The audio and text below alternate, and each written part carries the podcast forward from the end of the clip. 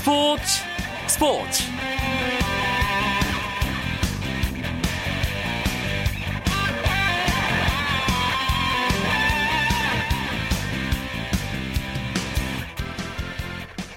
안녕하십니까. 목요일 밤 스포츠 스포츠. 아나운서 이광용입니다. 지금 이 시간 잠실구장에서는 프로야구 플레이오프 3차전이 펼쳐지고 있습니다. 이 경기는 넥센과 LG가 1승 1패로 팽팽히 맞선 상황에서 만난 경기인 만큼 시리즈의 향방을 결정지을 중요한 한 판이라고 볼 수 있습니다.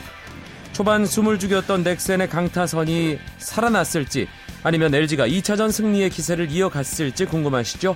프로야구 플레이오프 3차전 상황은 잠시 후 현장을 연결해서 자세하게 알아보도록 하겠습니다. 오늘은 해외 축구 이야기도 준비하고 있습니다. 잠시만 기다려 주십시오. 먼저 오늘 들어온 주요 스포츠 소식으로 목요일 밤 스포츠 스포츠 출발합니다.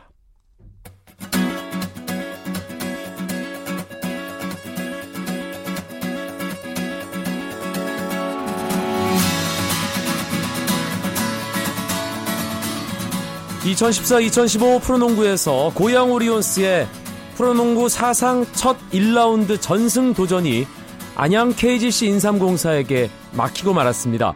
KGC 인삼공사가 오리온스에게 68대 59로 이기고 3연패 늪에서 탈출했고요. 반면 오리온스는 시즌 개막 후 9연승이라는 대기록을 목전에 두고 무릎을 꿇었습니다. KGC 인삼공사에서 단연 돋보였던 건 돌아온 오세근 선수였는데요. 16득점에 리바운드 10개, 어시스트도 2개 기록하면서 팀 승리를 이끌었고 박찬희 선수는 15득점에 6리바운드 7어시스트, 리온 윌리엄스가 12득점 5리바운드로 힘을 보탰습니다. 반면 오리온스는 트로이 길렌워터가 23득점 8리바운드로 분전했지만 승리와 인연을 맺지 못했습니다. 한편 KGC의 포워드 양희종 선수 오늘 경기 출전 명단에서 제외됐는데요. 발목 부상으로 당분간 경기에 나서기 어렵다는 소식입니다. 그리고 원주 동부와 인천 전자랜드의 경기는 동부가 73대 63으로 이겼습니다. 동부는 오늘 승리로 3연승을 달리면서 서울 SK와 공동 3위가 됐고 반면 4연패에 늪에 빠진 전자랜드는 창원 LG, 부산 KT에 공동 6위 자리를 내줬습니다. 프로배구도 두 경기가 있었습니다. 남자부 우리카드 대 한국전력의 경기는 풀세트 접전이었는데요. 한국전력이 트리플 크라운의 활약을 펼친 외국인 선수 쥬리치의 활약을 앞세워 우리카드에 세트스코어 3대2로 승리하며 2승 1패가 됐습니다. 여자부에서도 풀세트 접전 끝에 현대건설이 GS칼텍스를 세트스코어 3대2로 이기고 2연승을 거뒀고 디펜딩 챔피언 GS칼텍스는 개막 4연패에 늪에 빠졌습니다. 53득점을 기록하며 무시무시한 괴력을 뽐낸 현대건설 외국인 선수 폴리의 활약이 압도적이었고요. 양효진 선수도 16득점으로 힘을 보탰습니다. 마린보이 박태환 선수가 전국체육대회 다관왕을 향해 힘찬 시동을 걸었습니다. 박태환은 제주 종합경기장 실내 수영장에서 열린 수영 남자 일반부 개영 800m 결승에서 인천 대표로 출전해 7분 24초 89의 기록으로 금메달을 차지했습니다. 세 번째 주자까지 1위였던 경기 선발과 박태원 선수 출발에서 약 4초 정도 차이가 났는데 박태환이 물살을 계속 가르면서 격차가 좁혀졌고 결국 메달의 항방까지 바뀌었습니다. 양국 남자 일반부의 김우진 선수는 30m, 50m, 70m, 90m 합계 1391점을 쏘면서 자신이 가지고 있던 세계 기록 1387점을 4점 경신했고요. 어제 70m에 이어 30m와 50m까지 3관왕에 올랐습니다.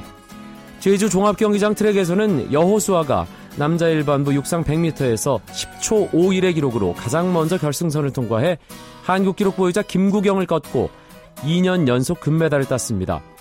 육상 여자 일반부 100m에서는 유망주 김민지가 11초 75의 기록으로 금메달을 목에 걸었고 인천 아시안게임 사격 2관왕 김청용은 남고부 10m 공기권총 개인전 결선에서 179.1점을 쏘아 동메달을 땄습니다. 미국 프로야구 월드 시리즈에서 샌프란시스코 자이언츠가 우승했습니다. 샌프란시스코는 2승 1세이브의 21이닝 단 1실점 호투를 한 에이스 매디슨 범가너의 활약을 앞세워 통산 8번째 월드 시리즈 우승 트로피를 들어 올렸습니다. 샌프란시스코는 메이저리그 월드 시리즈 7차전에서 리드를 되찾은 5회 말부터 등판한, 등판한 범가너가 마이클 모스의 결승 타점을 끝까지 무실점으로 지키면서 3대 2로 승리했습니다. 7전 4선승제의 월드시리즈에서 원정팀이 마지막 7차전을 승리한 것은 1979년 피츠버그 파이리츠 이후 35년 만의 일입니다. 샌프란시스코는 2012년 이후 2년 만이자 통산 8번째 월드시리즈 우승을 차지했고 캔자스시티 로열스의 기적의 행진은 결국 월드시리즈 결승 문턱에서 무릎을 꿇고 말았습니다.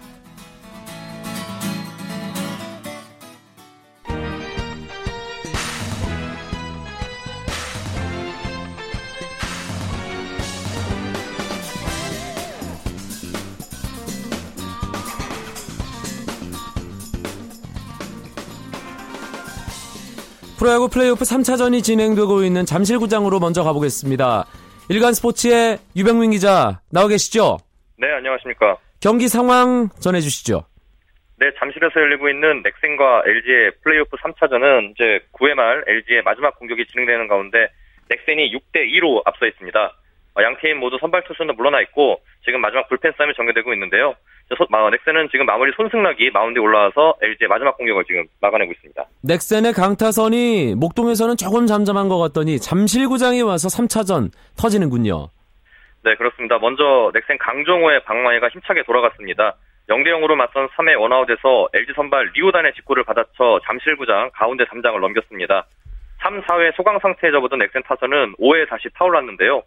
선타자 김민성의 안타를 시작으로 연속 4안타를 집중시키면서 LG 선발 리오단을 강판시켰습니다. 넥센이 오늘 선발 라인업에 변화를 줬던데 이게 결과적으로 적중했다고 봐야겠네요. 네, 연경엽 넥센 감독은 오늘 외국인 선수 로티노를 2번 타순에 선발 출장시켰습니다. 어, 기존 2번 타자로 나섰던 이태근이 부진하자 로티노 카드를 꺼내 들었는데요. 로티노는 오늘 2루타 포함해서 2안타 1타점을 기록하며 연경엽 감독의 기대에 부응을 했습니다.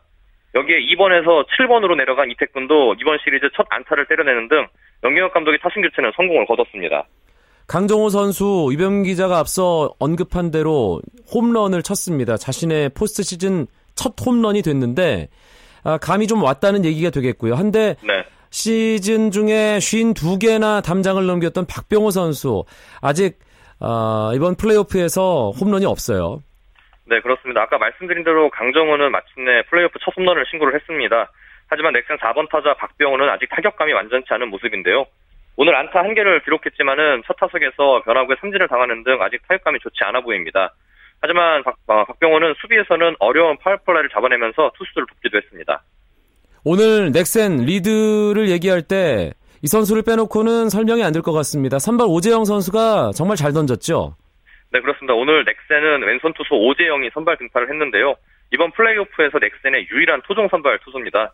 어, 오재영은 올 시즌 LG를 상대로 강한 면모를 뽐냈는데요. 어, 정규 시즌에서 강했던 면모는 포스트 시즌에도 이어졌습니다. 염경엽 감독은 오늘 오재영이 5이닝 3실점을 막아주길 기대한다고 밝혔습니다.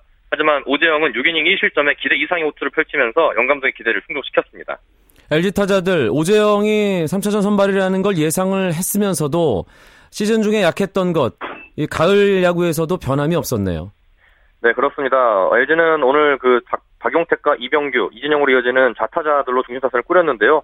여기에 자, 어, 왼손 타자인 스나이더까지 6번에 나서면서 3번부터 6번까지가 모두 왼손 타자가 자리했습니다.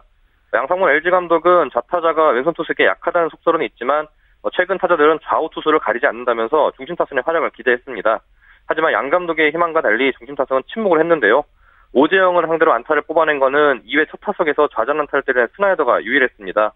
나머지 중심 타자 3명은 오재영을 상대로 안타를 뽑아내지 못했고요. 방금 경기가 종료가 됐는데요. 네. 넥센의 6대2 승리로 끝이 났습니다. 아하, 1승 1패에서 넥센의 승리. 이제 넥센은 한국 시리즈까지 단 1승.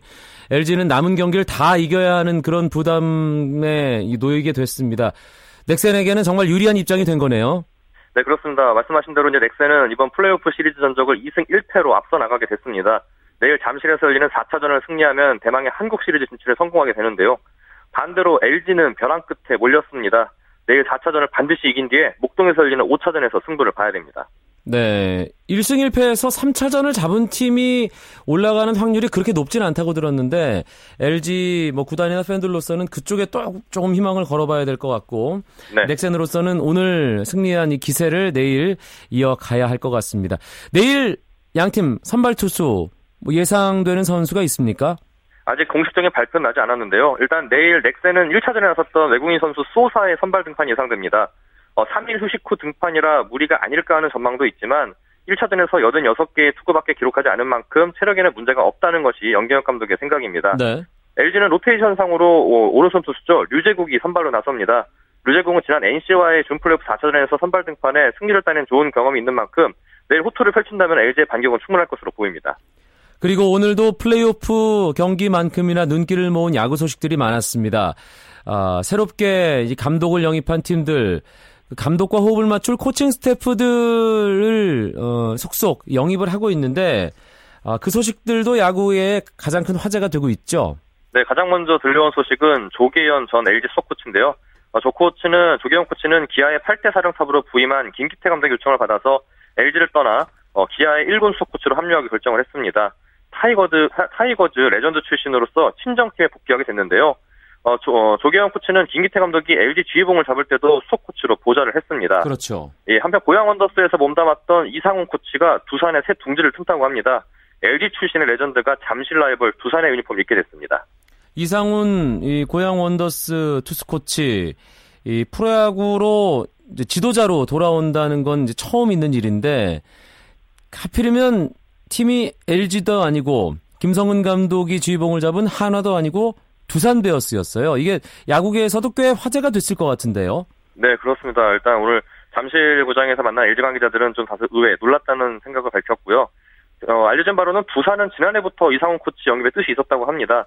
상황이 맞지 않아서 미뤄지고 있었을 뿐인데 올 시즌에 재차 제안을 했던 것으로 알려졌는데요. 구단뿐만 아니라 김태형 신인 감독도 이상훈 코치 영입에 적극적으로 나선 것으로 알려졌습니다. 또 김성근 감독은 하나양이 결정된 뒤에 이상훈 코치에게 진행 상황을 물었다고 합니다. 하나로 데려가고 싶은 생각이 있었다는 건데요. 하지만 이상훈 코치가 김태형 감독이 직접 연락을 주셨고 또 먼저 한 약속을 지켜야 할 것 같다니까 김성훈 감독은 어, 정말 뭐 소위 말해 쿨하게 부산으로 보내주기로 약속을 했습니다. 알겠습니다. 뭐 앞으로도 계속 이 가을 야구는 진행되고 가을 야구와 관련 없는 다른 팀들의 이런 소식들이 아, 또 야구계 중심에 자리할 것 같은데 어떤 소식들 나올지 지켜보기로 하죠. 오늘 플레이오프 경기 상황을 중심으로 한 프로야구 소식 일간 스포츠의 유병민 기자가 들려줬습니다. 고맙습니다. 예, 고맙습니다.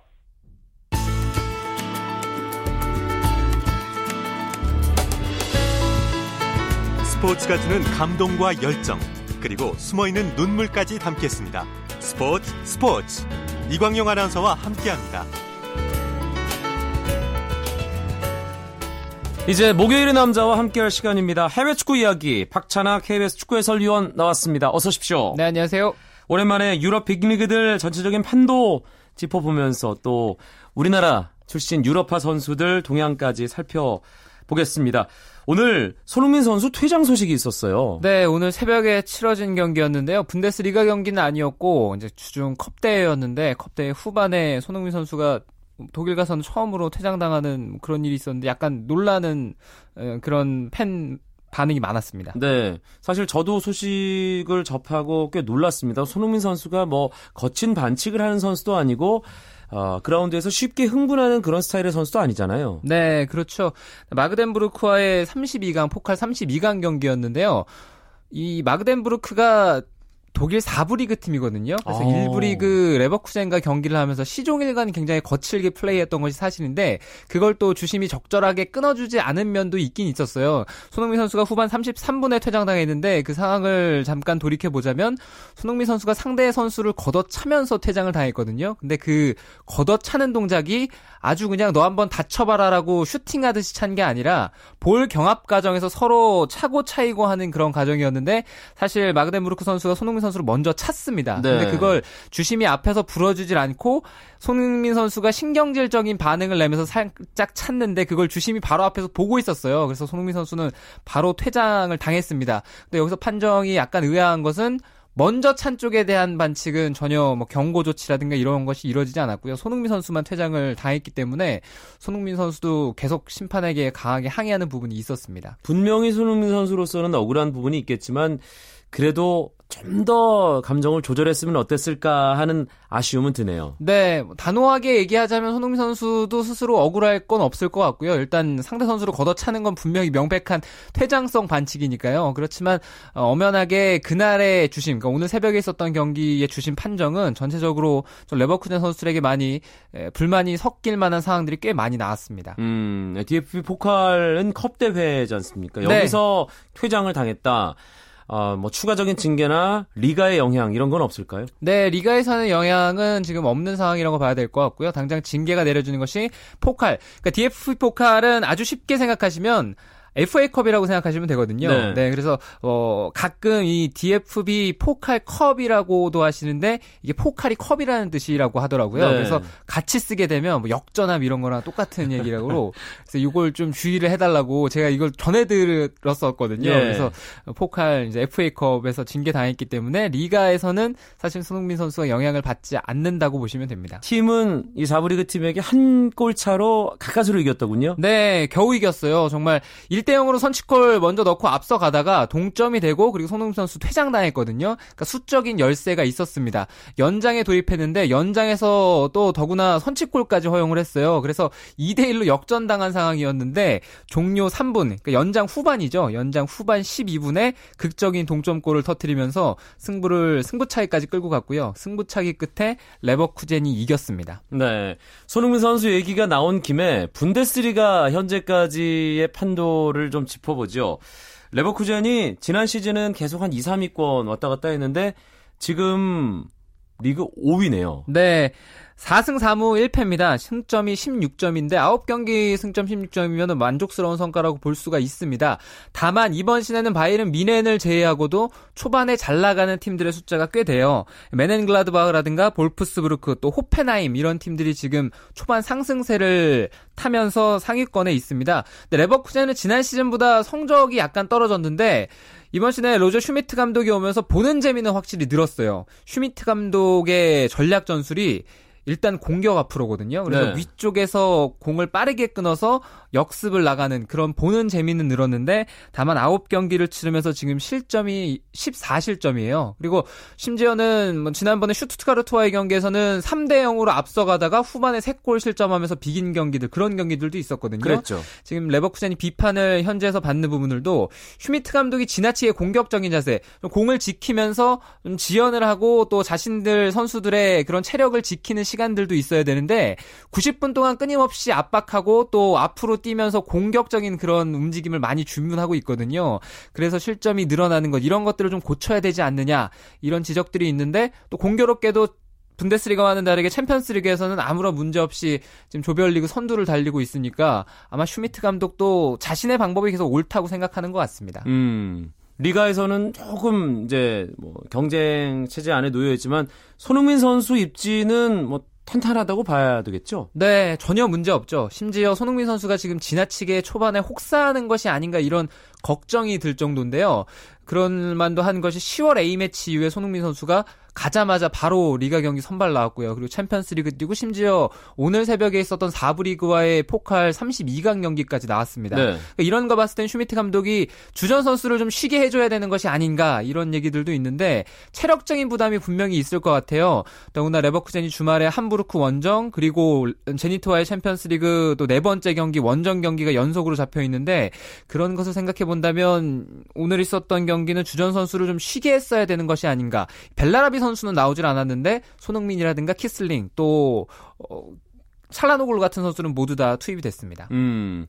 우리나라 선수들이 분데스리가에서 많이 활약하고 있잖아요. 다른 선수들은 상황이 어떻습니까? 네, 다른 선수들은 상황이 지금 전체적으로 좋지 않습니다. 그러니까 부상으로 빠져 있는 김진수 선수, 박주호 선수는 뭐 부상이니까 그렇다 손 치더라도 구자철 선수, 홍정호 선수, 지동원 선수 있는데 구자철 선수는 서서히 팀 내 입지에 문제가 있다라는 비판적인 기사가 나오고 있고요. 그것은 마인츠 역사상 500만 유로라는 가장 많은 이적료를 받고 영입이 된 선수이기 때문에 지금의 활약은 뭐 비판 비판을 받을 만한 여지가 있다는 생각이고요. 네. 홍정호 선수도 계속 주전 경쟁에서 어려움을 느끼고 또 지동훈 선수는 현재 2군 경기만 뛰고 있습니다. 아, 다른 선수들 좀 힘을 냈으면 좋겠습니다.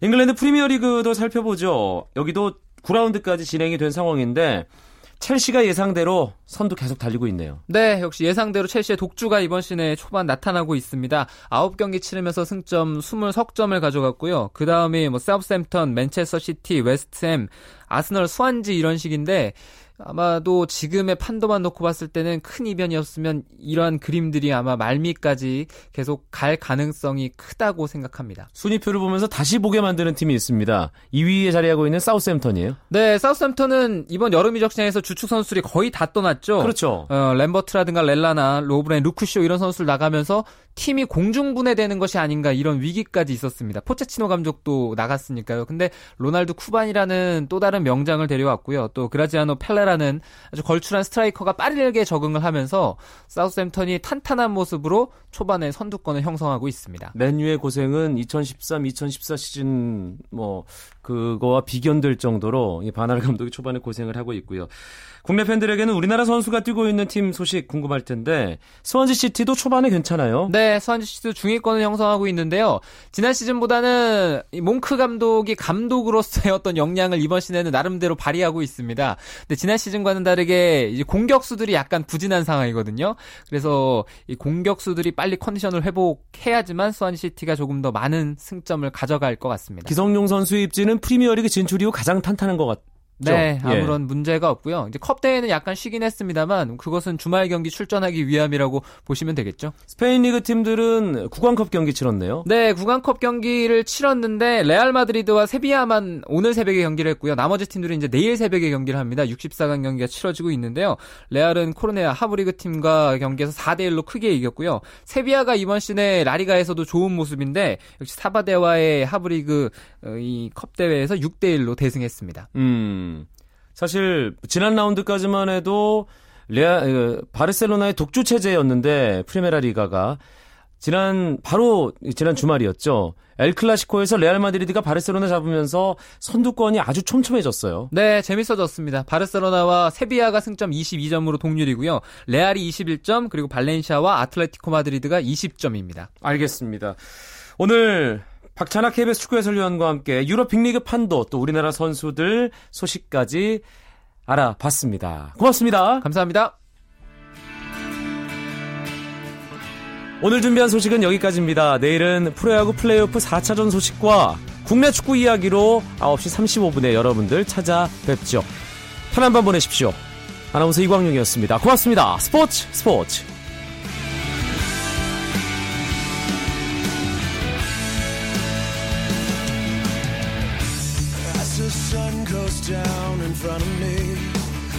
Reminds me